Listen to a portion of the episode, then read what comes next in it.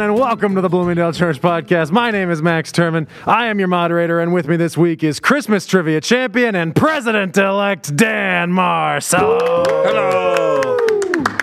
Vice President elect and Worship Director Scott Reed. I thought he was co-president. Yeah, I think we're co-presidents. And lifelong Barry White enthusiast and escaped clone of A.W. Tozer, Bill Calvin. Where did he escape from? Scott, will you pray for us? I will pray for us. Dear Heavenly Father, as we look at the world around us, uh, we're just reminded of our desperate need for you. And we're grateful, Lord, that you did not leave that need unmet, uh, but you mm-hmm. came into this world mm-hmm. as a man to live a perfect life and to die on the cross for us. Lord, we praise you that you rose again from the dead and uh, that the next 2,000 years of history, Lord, have been all um, so, so impacted by that, uh, that single act. And Lord, we're here because of that act. We pray, Lord, that what we do today might bring honor and attention and glory to what you've done for us. We pray, Lord, that we would uh, gain insight into your character and help others draw close to you uh, through our conversation today. We ask these things in Jesus' name. Amen. Amen.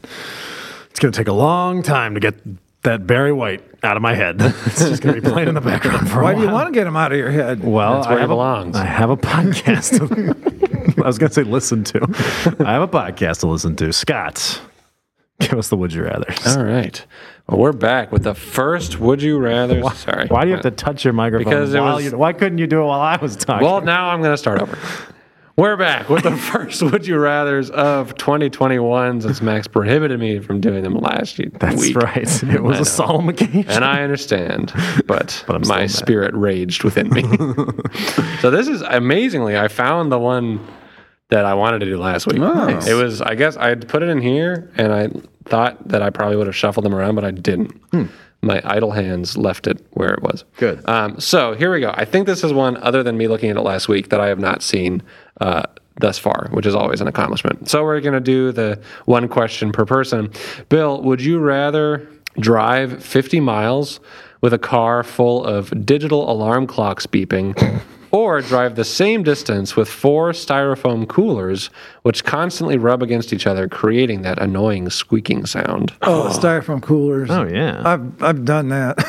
and I'll do it again. Been a father. yeah, I, I would agree with that. Alarm clocks give me so much anxiety. Oh yeah. yeah. I mean, there's so many noises that a phone can make that just like trigger an adrenaline shot in me because of all the times I've woken up to them. True, true. I would choose the, uh, the alarm clocks, not the styrofoam. Why? Really? I can't do any kind of nails on chalkboard sounds, I, and I, that, that kind of is approaching that level. Mm. Even I- thinking about it is giving me heebie-jeebies. I can't do uh, knives sharpening. I can't do that noise. That drives me crazy. Max, would you rather have to walk around with six large balloons tied to your wrist for a year Been there. Or with loud bells on your ankles for a year? oh, you'd be like the high priest. I would be the put rings on my fingers and bells on my toes. I'll go with bells. So when I walk, my knees and my um, ankles snap like crazy. So I can't sneak up on anybody anyway. so at least the bells, I can like make a fun joke out of it. But the balloons, people are like, what are they for? Whose birthday is it? That would get old.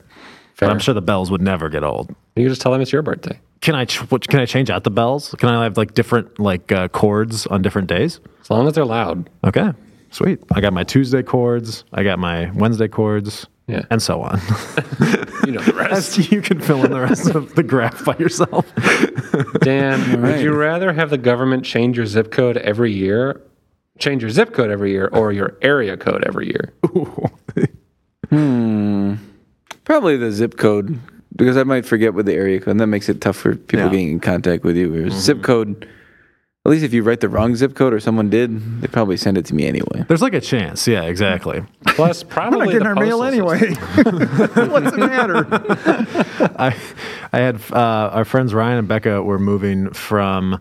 Um, they like did one of those pod things and then shipped it from uh, when they first got married to from New York out here, and they accidentally put zero six instead of six zero, and ended up in Connecticut. Mm-hmm. so, oh, admittedly, you can write the correct address by street mm. and number and state and city, and they'll still be like, "But it says 06. We gotta send it to Connecticut." That's crazy. So I think you're taking your life into your hands, but it's better than having to retell everyone in your phone book your number at the end of the year. Yeah. Plus, that'd as I was thinking about this last week, because I read all these last week, Right. generally the zip code is going to affect you the most because people don't mail you things that often. Mm. Like it's usually you filling out your address. So as long as you can remember that it changes. If you change it on to- Amazon, like I pay, I don't get a lot of bills in the mail. I just usually pay them online. Yeah, Yeah. that's true. Would I rather be a gorgeous person of the opposite sex or keep my gender but be an ugly person? Oh, we've been here. Well, I didn't look at it. That's the rule. I'm just impressed that we've come back. We have always we've been almost everywhere in this deck. It's amazing. I'm gonna say, I'm gonna say uh, ugly, but the same Aw, same gender that's sweet. because I'm already married. That's right. so That's the only person that hurts is my moral of the wife, story. but it hurts her less than the alternative. Fair enough. it is time for the surprisingly quick return of a recent segment called What? Aliens? On December 28th, 2020, President Donald Trump signed a coronavirus relief bill that promised stimulus stimulus checks to help ease the economic pain of quarantine. And that bill famously included a number of uh, insane sort of bonus laws that Congress people from both sides forced in, since the bill was almost certain to pass, regardless of what was in it, due to the immense political pressure from Americans in need. So, one such bonus is that the Director of National Intelligence and the Secretary of Defense now have right around 163 days to present Congress with a declassified report of everything our military and government know about UFOs, including explanations of several famous videos that leaked from the Navy over the last couple years. Declassified? That's we have to declassify everything we know about aliens. that means it's public knowledge. 163 days. Whoa. Um, That's going to be cool. I think so. Yeah. What's the coolest thing they could reveal? The zombies. Zombies aren't aliens, Bill. Sure, that's a loophole. Yeah. That's the, You didn't say anything about the zombies. We have to declassify that. Well, you said the UFOs. You didn't have to say what to say about the aliens. It'd be really funny if they came back and the report was like, "We got nothing." yeah. Good luck. what is the coolest thing they could reveal? Maybe that Area 52. Jesus Christ came back, and they're keeping him in a lab somewhere. Oh my god! I don't even want to get into the theological implications of us capturing the return of Jesus Christ. Uh, Dan, Oh, I don't know. I guess it would be neat if they had found some kind of spacecraft and been able to like take it apart and be like, "This is our Sure. own version." Here you go. We were, or like we've been on Mars before, or like Sure, some some we've other on planet. Mars That this would be whole cool. time. We've been on Mars. we are Mars. We're trying to get to Earth. and we've got a secret base. That would- that's mine. That was like a secret Well, the base Israeli on guy Mars. said that they have a secret base on Mars where representatives from Earth meet with Oh, true. the, the intergalactic Ah, federation. So galactic. United Federation of Planets. that's right. what's the worst? What's the worst case scenario? Either the most horrifying or the most disappointing thing they can reveal. I think that the people that are doing the declassifying have been replaced by aliens. Fair enough. Can we trust them to? Well, let's get into that later. Bill, Yes. what's the most horrifying or disappointing thing? Are you with us today? Yes, I am. You said zombies to aliens. well, I know. There, I stand by that answer. But That was a good answer. okay, okay. Uh, what's the most horrifying is that they really have something. That that would be horrifying to think. What? Hmm. And and maybe have it in captivity. You know. Oh, sure. Hmm. That would, would I be mean, it'd be cool as all get out, but But horrifying. But, uh, but bad. how, how old is this creature? Well, we got him back in 1911 and still have him. He can bend bars. We're keeping him in place with an electronic force field. Oh, all right. That would be horrifying. When does the zoo open and we can come and watch all this stuff? That's true. That's true. I hope that the aliens, if we had like captured and been mistreating some poor alien for all this time, I hope the aliens would understand like that's not our fault. Like as individuals, like it's our dumb elected officials' fault for like poking this thing. Uh, Scott, I think I already said it. That, that the people that are in power and are, are, Oh, are doing it actually are actually they, yeah they've been replaced by aliens. did we still but vote they, for them? But they have to declassify it because I they've been told to. That's right. That's that's the question. and so they do. They're like, I didn't know Congress could Yeah. order the declassification of the jig documents. I mean, I think if Congress if Congress agrees and then the president signs it, Mm, And I think they have to. It's a law, otherwise, then. otherwise, we don't have any control over our government. So I, I'm glad. I hope they do it. And that's my thing. Is like if I was them, I'd be like, yeah, that's all we got. I guess the most disappointing Sure. thing would be that at the end they're just like, no, yeah, they're like, sorry, it's too dangerous. Was that 163 days ago? Wow. Oh wow, crazy. Well, we get an let's- extension. yeah. I think the scariest thing too would be like mass hysteria and panic about something. oh sure. Mm. That'd be freaky. Which brings us back to the question of if we do have an alien in captivity or we have found a spacecraft, does that change our theology at all? We already talked about this. I know, Yeah. but for the people who We got to wait 163 days. Go back and watch episode 45. I think that's about right. Good job, Scott. Uh, the podcast, of course, has been a major player in intergalactic radio for several weeks now. Um, so we are not afraid of the truth coming out. Um, but it does make me wonder something. Bill, you famously have said that God abides in the truth. Often when you've said something uh, by accident over the phone, and then you've just covered yourself by saying, you know what, God abides in the truth, which is true.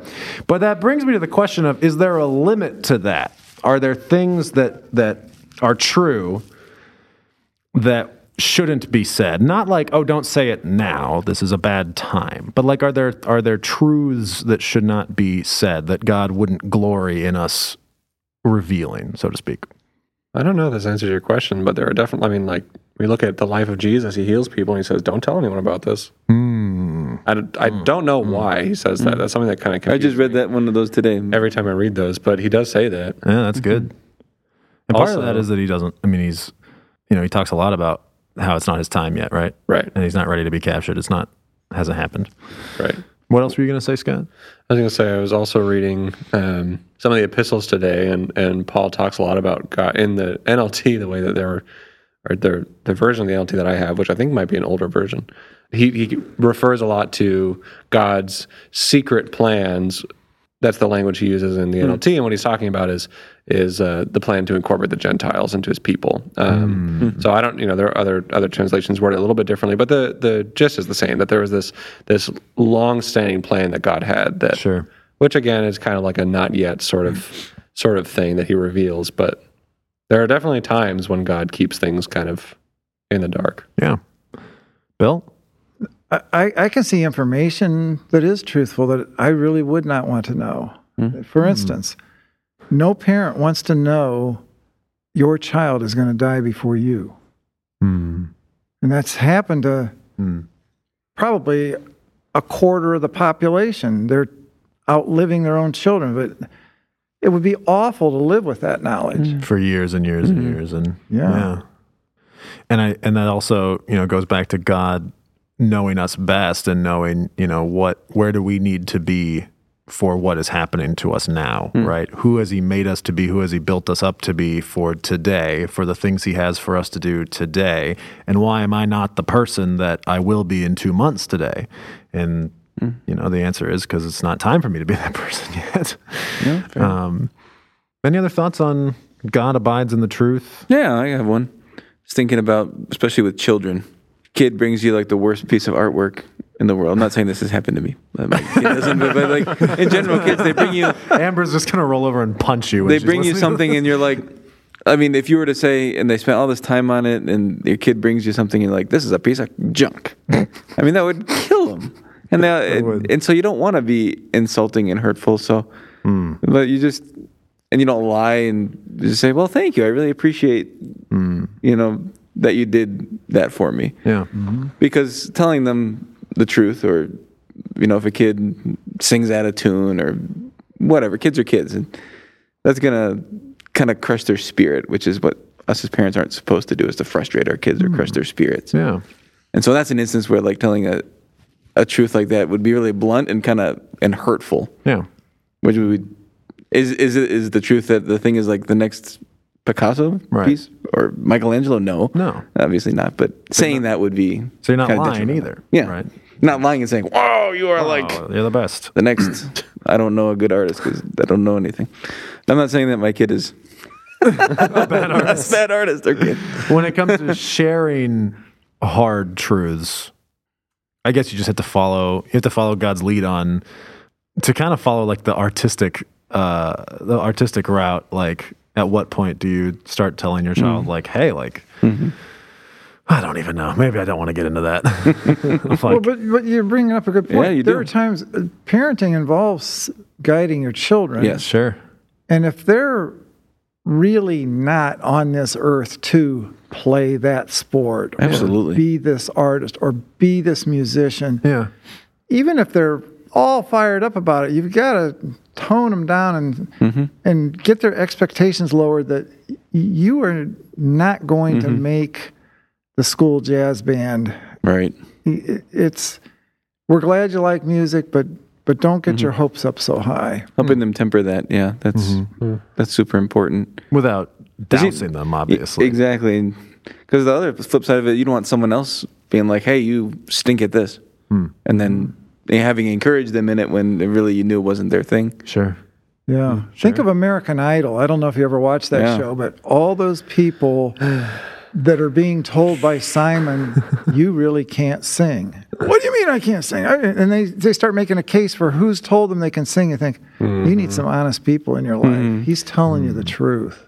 Yeah. Can I ask you a question that's, you know, personal and you can tell me if you want it in the show or not? Because I want to know, All right. regardless.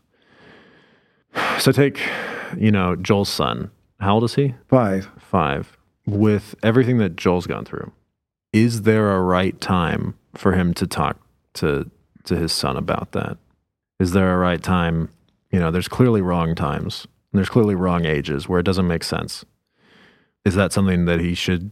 Oh, yeah. I mean, he could even do that now.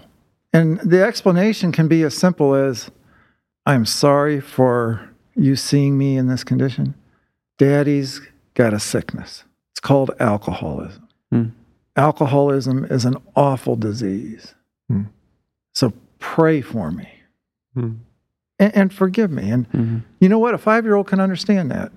I think that'd be powerful. hmm Scott, what were you going to say? Um, I was gonna bring up this is a Thank sharp Bill. left turn, but just about you know God not revealing things or whatever. Yeah. I think this is a I think this is a good example of God or Jesus specifically um, not revealing something and then like never revealing it. Like it wasn't like a this will come later. It was just like a no. Uh, this is in John 21. Peter turned and saw that the disciple whom Jesus loved was following them. This was the one who had leaned back against Jesus at the supper and had said, Lord, who's going to betray you? When Peter saw him, he asked, Lord, what about him? Jesus answered, If I want him to remain alive until I return, what is that to you? You must follow me. And so in that instance, you know, Peter asked Jesus a question. He just said, That's none of your business. It doesn't matter. Yeah. Um, so I think that there's another instance of of Jesus saying, I mean, that w- the truth was that you know John would not live you know until the second coming, but Yeah. uh, it was like Jesus took that opportunity and kept back that very simple truth to like kind of make a point to Peter of like you don't need to worry about what's going to happen to the other apostles. Um, you just need to worry about what's going to happen to you, and you're going to follow me. Yeah. And then I thought that John wasn't going to die. Yeah, yeah it's like, and then that's how this rumor started. That I'm going to live But forever. like, that's not what he said. Stop saying that. also, this is me. I'm writing this. Hi. Well, you know, I just had this thought today, and it's not like I've never pondered this passage before, but it could be that Peter was thinking, You've just told me how I'm going to mm-hmm. die. Are you still mad at me? Hmm. Hmm. Huh. Hmm. So, how about him? How's he going to You know, what, what does his future hold? And if Jesus doesn't want to freak them all out and say, you know what? You're all going to die a martyr's death. And John, okay, he won't die from it, but he's going to be boiled in oil and miraculously spared. What, what an awful thing for these people to live with. That'd be just horrible to know. Yeah. And would it impact their ability to to be witnesses? Would Yeah. would it put fear or evil in their hearts that says like, no, I want to live? True. Yeah, the only one he tells is is Peter, who Yeah. you know had that sort of special leadership role, and hmm And had that special redemption yeah, role. yeah, and who was also the one who said, This will not happen. I am willing to die for you. And now Jesus is coming back around to that. And says, Congratulations. You're right. And traditionally, I mean, he was his death is special in that he didn't want to be crucified the same way as Jesus Because he was crucified, upside down. Upside down. right. That's incredible. which sounds even more painful. Oh, it's got to be. I think it would be quicker though. Probably because all yeah. You're not gonna you're gonna suffocate faster, and Yeah, or at least yeah, the crucifixion sometimes lasted for literally a few days. Yeah. Mm-hmm. the Romans were good at devising ways of torture. Yes. Speaking of which, before we get into topic of the week, it is time for a new segment, a word from Rome. Bill is reading what sounds like an, a complete history of the entire Roman Empire. Is that Ooh, that sounds fascinating. Well, it's that two volume set, The Decline and Fall of the Roman Empire by Edward Gibbon. So, what came up this week? Well, one of my favorite things that came up was a soldier. I take this to be the spoils of war. Came across a shiny leather bag, and he thought, "Oh, I, I could use this. I love this." And inside the bag were all these shiny pearls. He said, "I can't use this," so he poured them all out and left them. you think, "All right, not the brainiest soldier out there." so I just thought that was hilarious. you can't eat it. Why keep it? It is, yeah. It's interesting that pearls or gold or diamonds, it's only valuable because we think it's valuable. 'Cause someone And else wants it, yeah. Because we think it's pretty. That's like it. But that bag was actually useful. All right, I can fill this with things that'll keep me alive. yeah. And it's like those rocks in the ocean. It's like those rocks at the bottom of the sea, which I, I don't think I've told that story and I won't tell it now. But if you want to know an amazing story about how economics works, find me and say, Max, tell me about these rocks at the bottom of the sea. It's worth it. It's, a really spoiler, though. the rocks at the bottom of the sea Yeah, is a kinda. spoiler. Um, any, any other words from Rome for us this week, Bill? Well, there were two emperors who coexisted or co-reigned. I thought they all Co-emperors. killed each other. Diocletian and How'd it go? Did it work? Maximian. Are they still okay? Yeah, yeah. It's right before was Are it they before still Constantine? together? Were they jelly beans? Well, they that, that- yeah, yes. two- just uh, maybe like about 30 years before yeah, Constantine. then he kills his. So these two guys did a great job. And then they retired No. because all the other emperors get So killed, assassinated. But these two retire. That's us, guy. And they have successors that they have handpicked and have groomed. But they each pick a successor. There's not just, it doesn't go back to just one. Right. So Uh. then I have two Oh. co-emperor, and you are going to take over, and we're retiring, and they're and they're not that old. They're retiring in their fifties. Wow. So you think, well, wow, what happened next? Well, they had five civil wars in the next 18 years. the Roman Empire was not ready for this kind of peace. diplomacy. so yeah, Dan and Scott cannot resign. you must be voted out. When we resign, we just only appoint one. That see that does seem like a reasonable. It's like I follow this guy, I follow this guy. Well, they both say that this guy's in charge now, so Yeah. I think that's cool. Um, perfect. Uh, before perfect, we got that sorted out. Now we know uh, how the succession of kings of the Bloomingdale Church podcast will work. Kings. Well, it's time for. I've got a lot of new segments today. The new segment today, another one is called "What is Going On." I want to read you uh, a passage from Isaiah 41.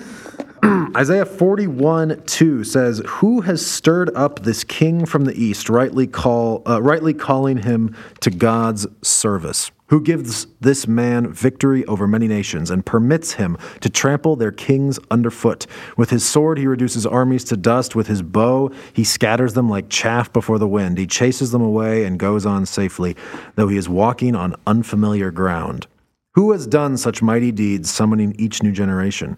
From the beginning of time, it is I, the Lord, the first and the last. I alone am He.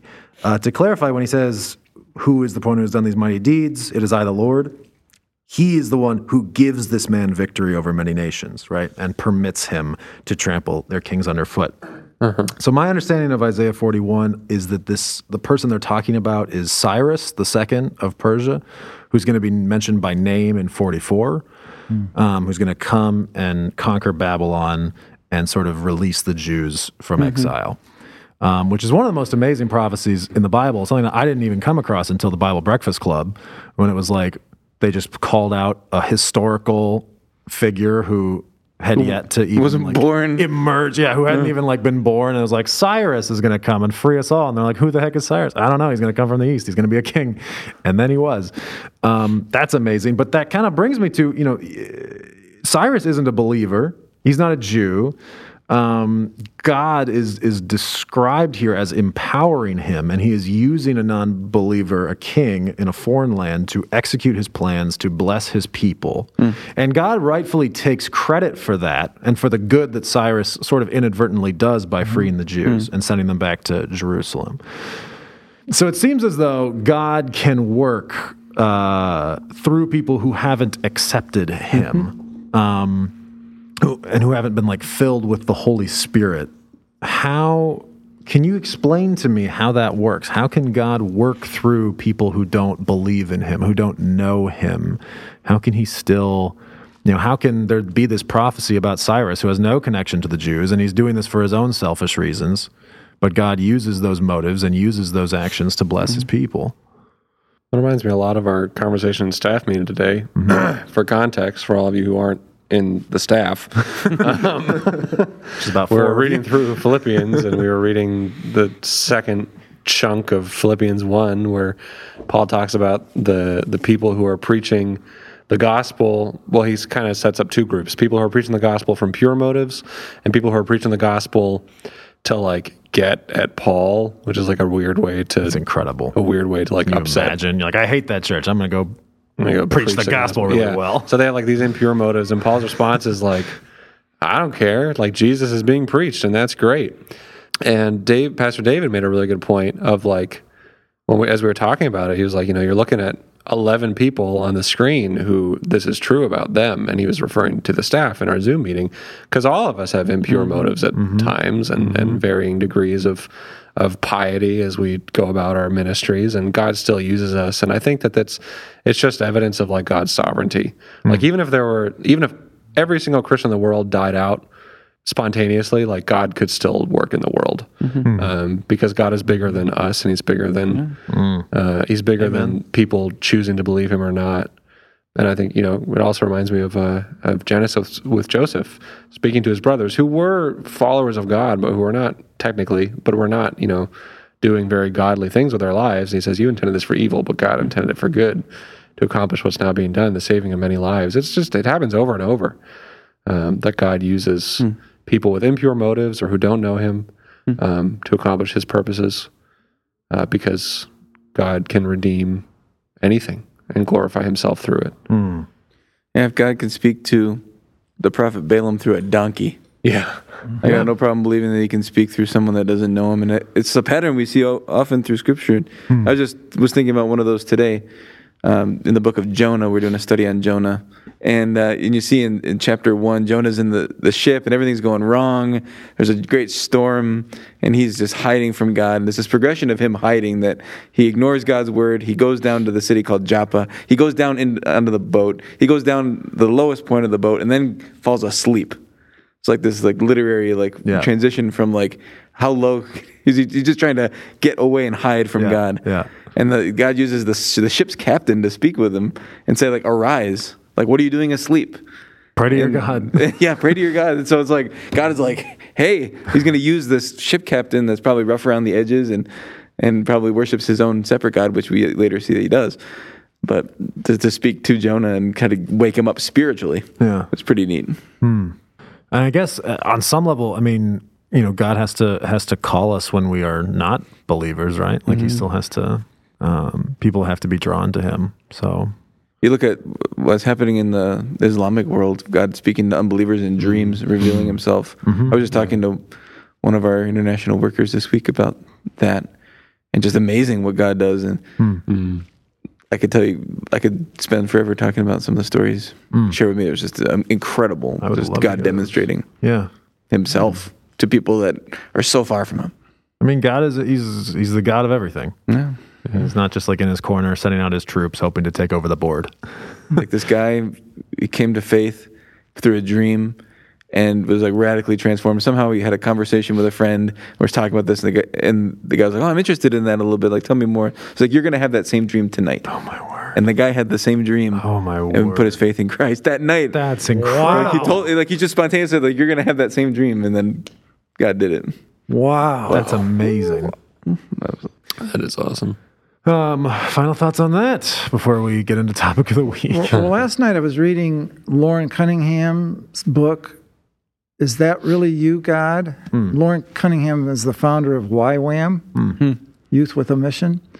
And he told the story of a man I'll just call T because I'm not sure I ever could pronounce his name.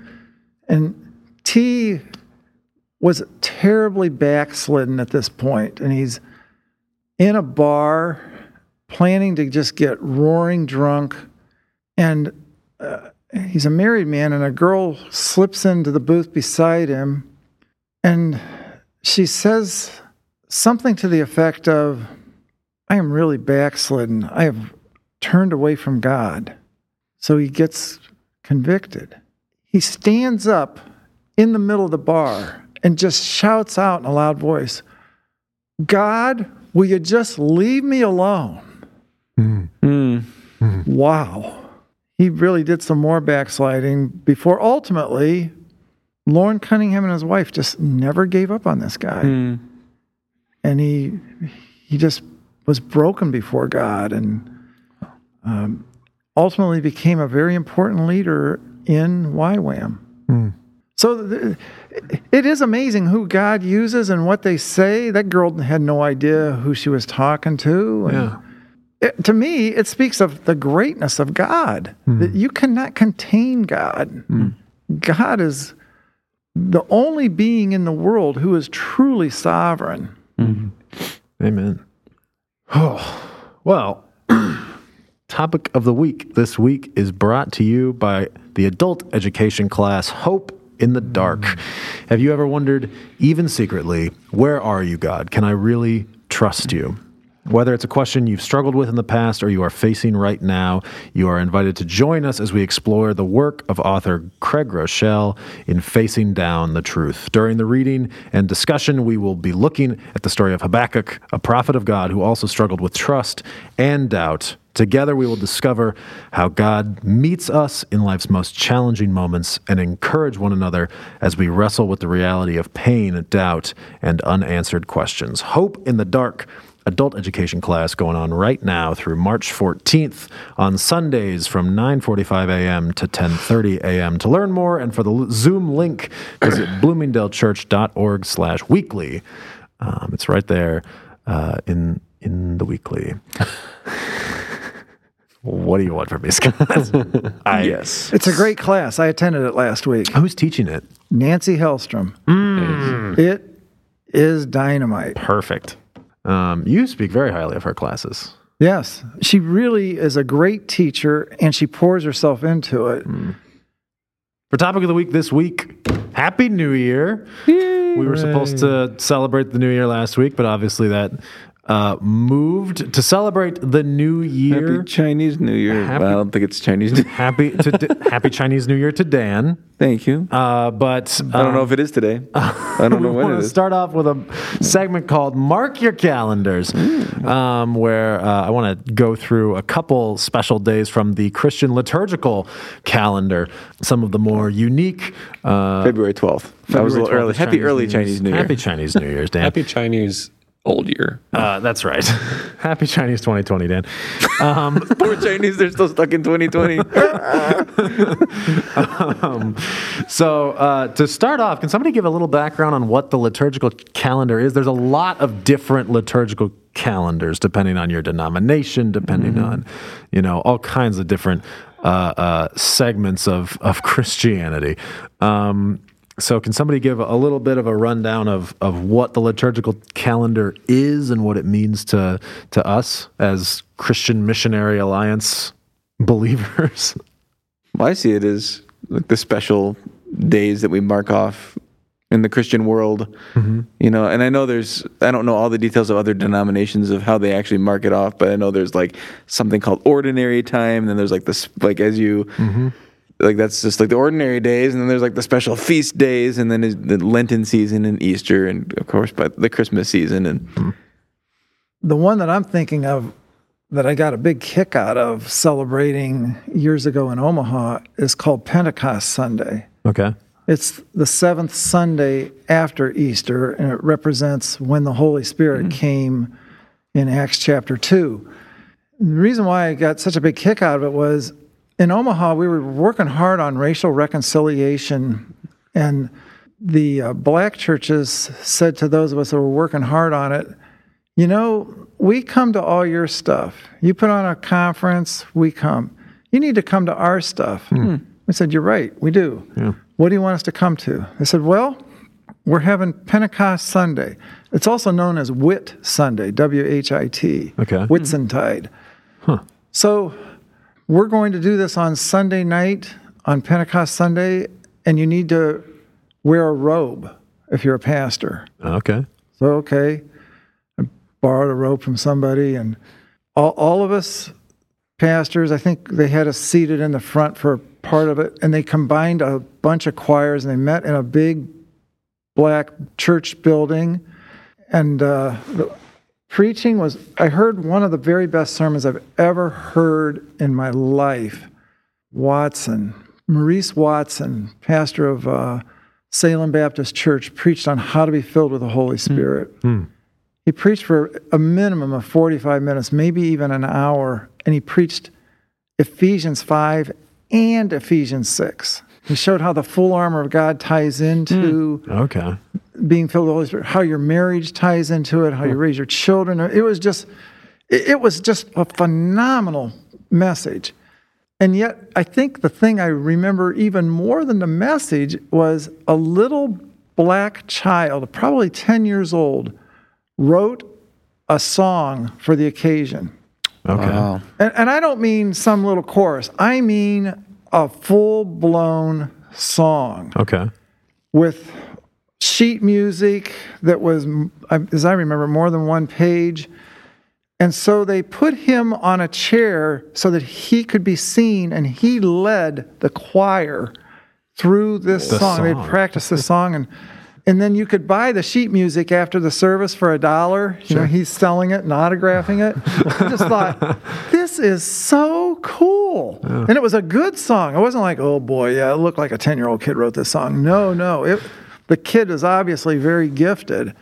And where else do you let a 10 year old kid loose but in a church, you know, hmm. with, with that kind of mm-hmm. talent?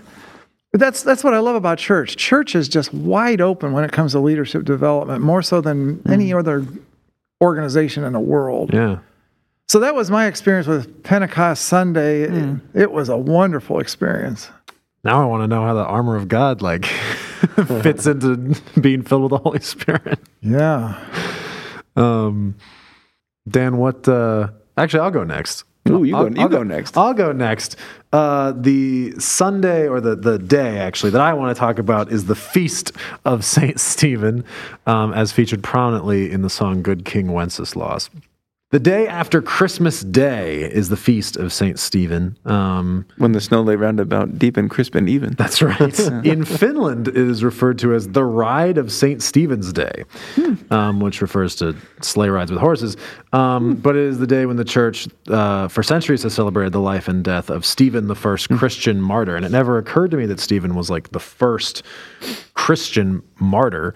Um, but I suppose that he was. And obviously, uh, you know, the Bible says that Paul was present at his execution Holding everybody's coats. holding everybody's coats. Um, I think it's crazy that that's celebrated the day after Christmas.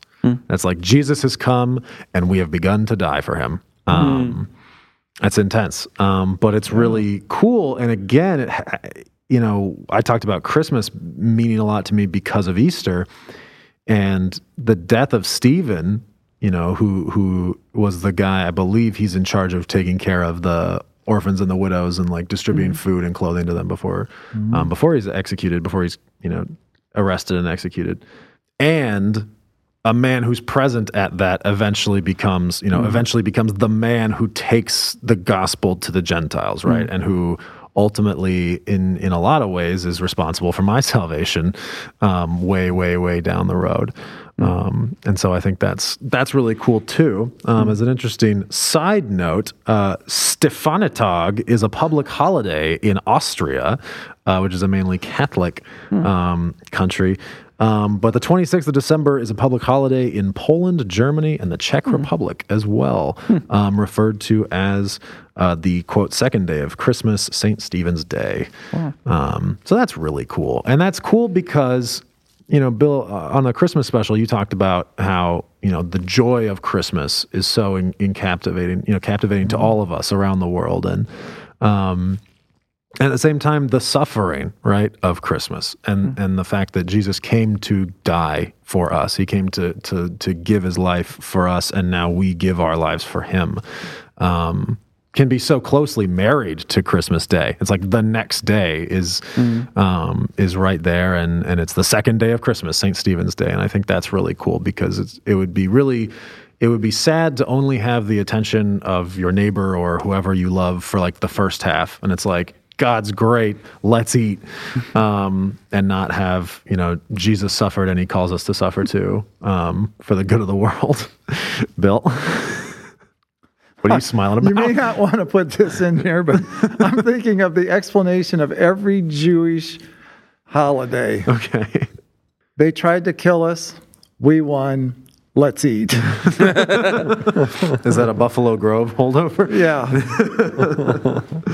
I love Stephen. I think it was fantastic. I love how he took the people that arrested him and they're uh, he's on trial, leads him through the old whole Old Testament. Oh man. And, Yeah. what a legend. and just says you guys are guilty of the same thing. and that that makes me wonder about Paul too. Like, was he there for that? Like, was he there for the trial? And was he like, you know, he's got a point? Like, hmm. what impact did Stephen's death have, and his speech and his sermon, and the way he dies praying and, and mm-hmm. saying he sees Jesus at the right hand of the Father? Right, this guy who clearly knows his Old Testament.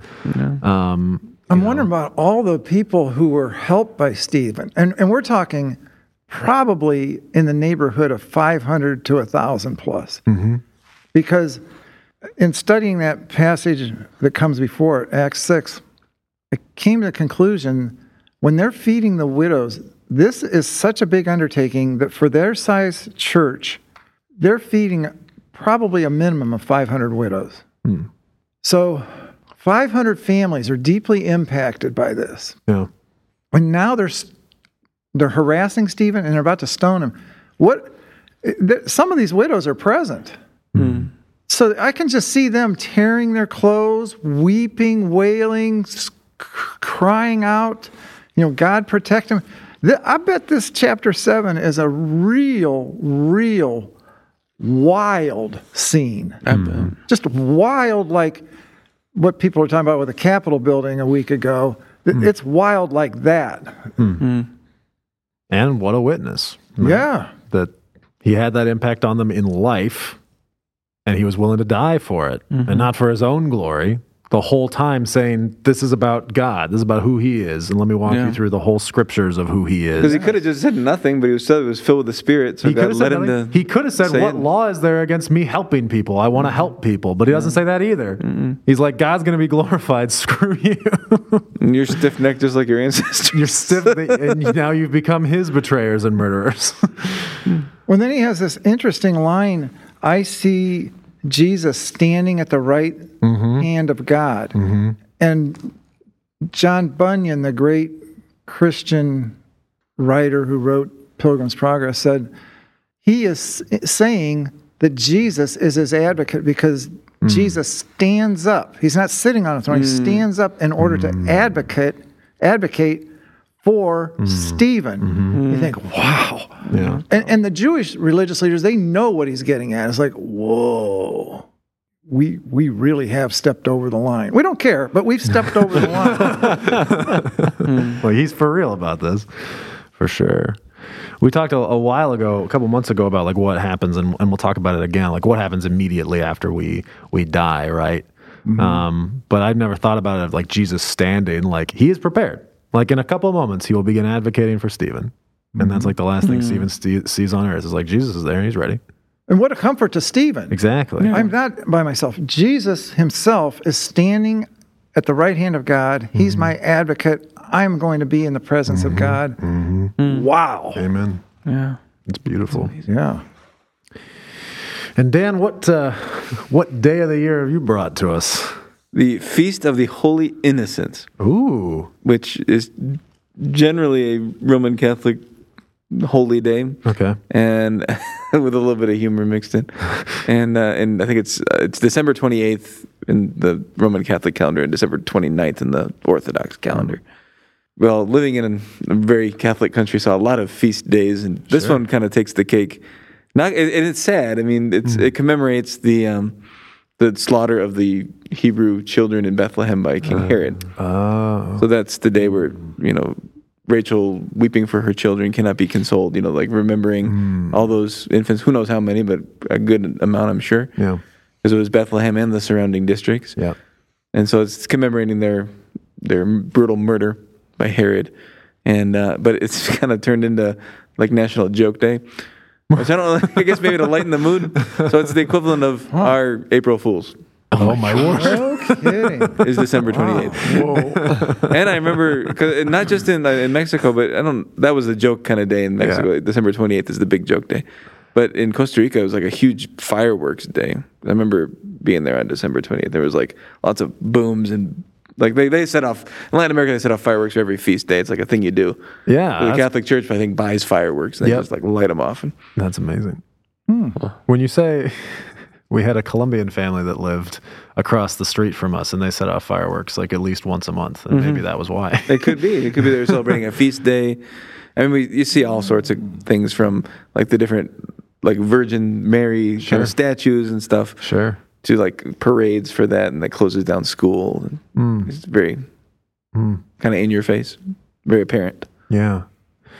It was, oh, what was it? It was your freshman year at Wheaton that Dr. Ryken's uh, chapel message at the at Christmas was about that, was about the, the murder of the, the infants. I don't remember. It was either that or the year before, and it was the day before um, one of the bigger school shootings of that decade. Uh, Yeah, so that's the, the connection in my brain to that.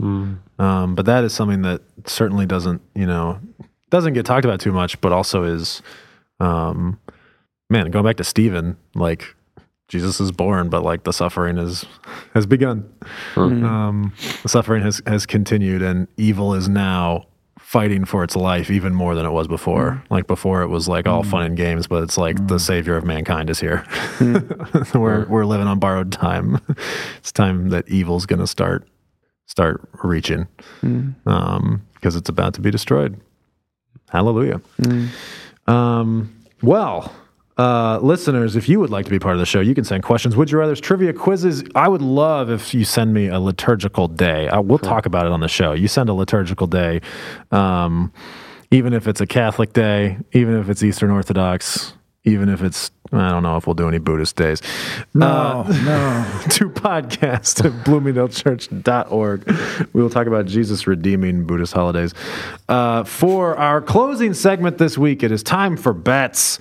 Way back in December, we held a frigid outdoor service at 11 a.m. and we asked hmm. how many cars would honk after Nita's prelude of Mary Did You Know? Dan said 16, Scott said 12, Bill said 13, I said 18. Not a single car even coughed following that song. that. You could hear a pin Whoa. drop. I have not seen an outdoor service that quiet since Yeah, we started doing them. And I take it on, it's my own fault because I, I made this big stink of like Sean and like I named some people. I was like, you guys got to honk for me because I'm the top of the, like I said 18, I need 18 honks. Uh, not a freaking sound. Um, no service before or since has had such a complete lack of response to the phrase "Good morning, Bloomingdale Church." I am disgusted, but regardless, Scott wins. Hooray. Uh, so let me go get your prize. Hooray. There's a big holy day in Mexico that's the Virgin of Guadalupe. Like the, she's the big like apparition of Mary. Yep. And I remember like traffic in Mexico City is horrible. I think it was December 9th. We had to go there for the, the day. There was no traffic on the road in a city of 25 million people. It's insane. Oh my goodness. What did you win, Scott? with jelly beans. Oh, okay. This is a plethora. Yes, Thank and you. Dan has his has his Christmas trivia champion jelly beans now as well. Uh, I could stop bothering Mac. so I can sleep at night. Uh, let's get into next week. I was reminded this week that we still haven't done our episode all about The Chosen, this. I've watched incredible that series that has made such an impact on a lot of people in this church. Um, I still haven't seen it yet, so I need to start watching it in preparation.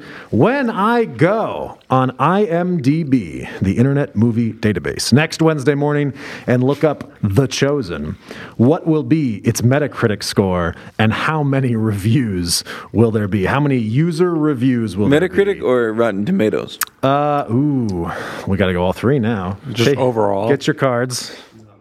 So we'll do three. We'll do three different ones. So you got Metacritic, you got Rotten Tomatoes, and IMDb.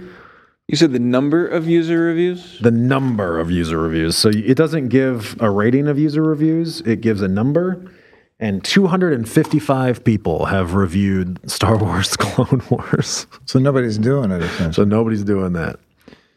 Um, so Metacritic, which tends to hang low, Me- Rotten Tomatoes, which seemingly goes high, and Metacritic, I mean, an IMDb number of those. Um, Dan, what do you got?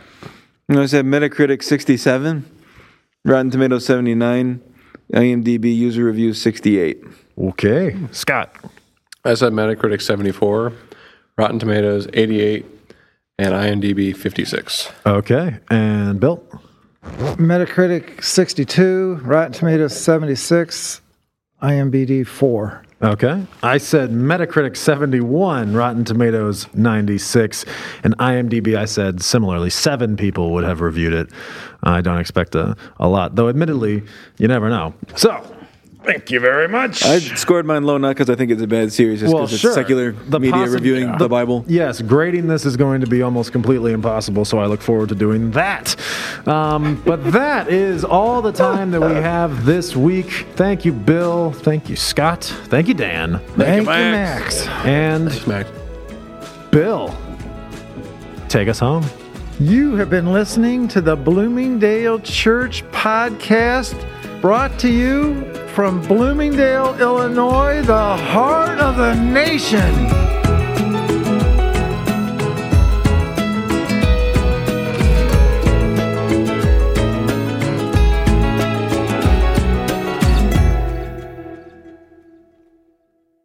Barry White's got this really deep baritone Oh, voice. okay. Okay. Yeah. He sings all these romantic songs. Yeah. So one time in church, Daniel says to me, Hey, we're just not getting enough people coming to this winter banquet. In those days, it was called the Valentine's banquet. Oh. I said, oh. Okay. He says, Can you make an announcement, take care of that. persuade them to come to this? I says, Yeah. So the announcement comes at the end of the service, and it's it's stuff like, you know, sign a guest book, but then it's while I'm talking, Barry White just starts ever so softly coming in. And the song gets a little louder and a little louder. And, and now people are just like looking around, like, what the heck is going on?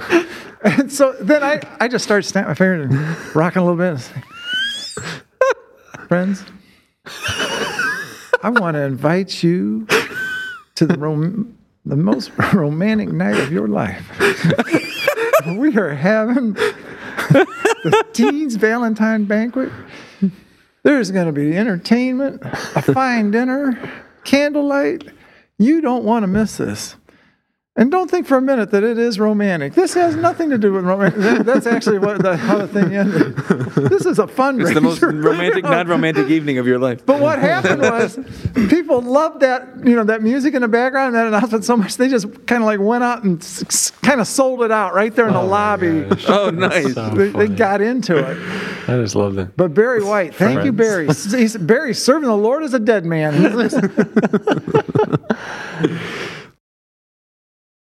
Oh, when you said heebie jeebies, it made me think of this thing I was looking at yesterday.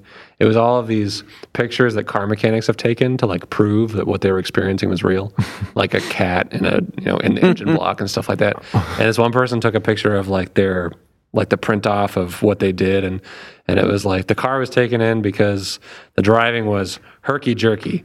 We tested it and discovered that the herc was up by you know 118 and the jerk was too low by 0.5. So we re- reoriented them, and then and then it, it keeps going. It adds in some other words. I don't remember exactly what they are, but they're funny, like honky tonky. And then it ends and it's like, and all now the driving is all nimbly bimbly. So so funny. Oh, I hope one day I can get. Sounds like Bill Calvin selling me a car. it so- sounds like something Joel Calvin would have written up. Oh, we should go to Joel Calvin's shop Mm. and get Yes. a write up. All right.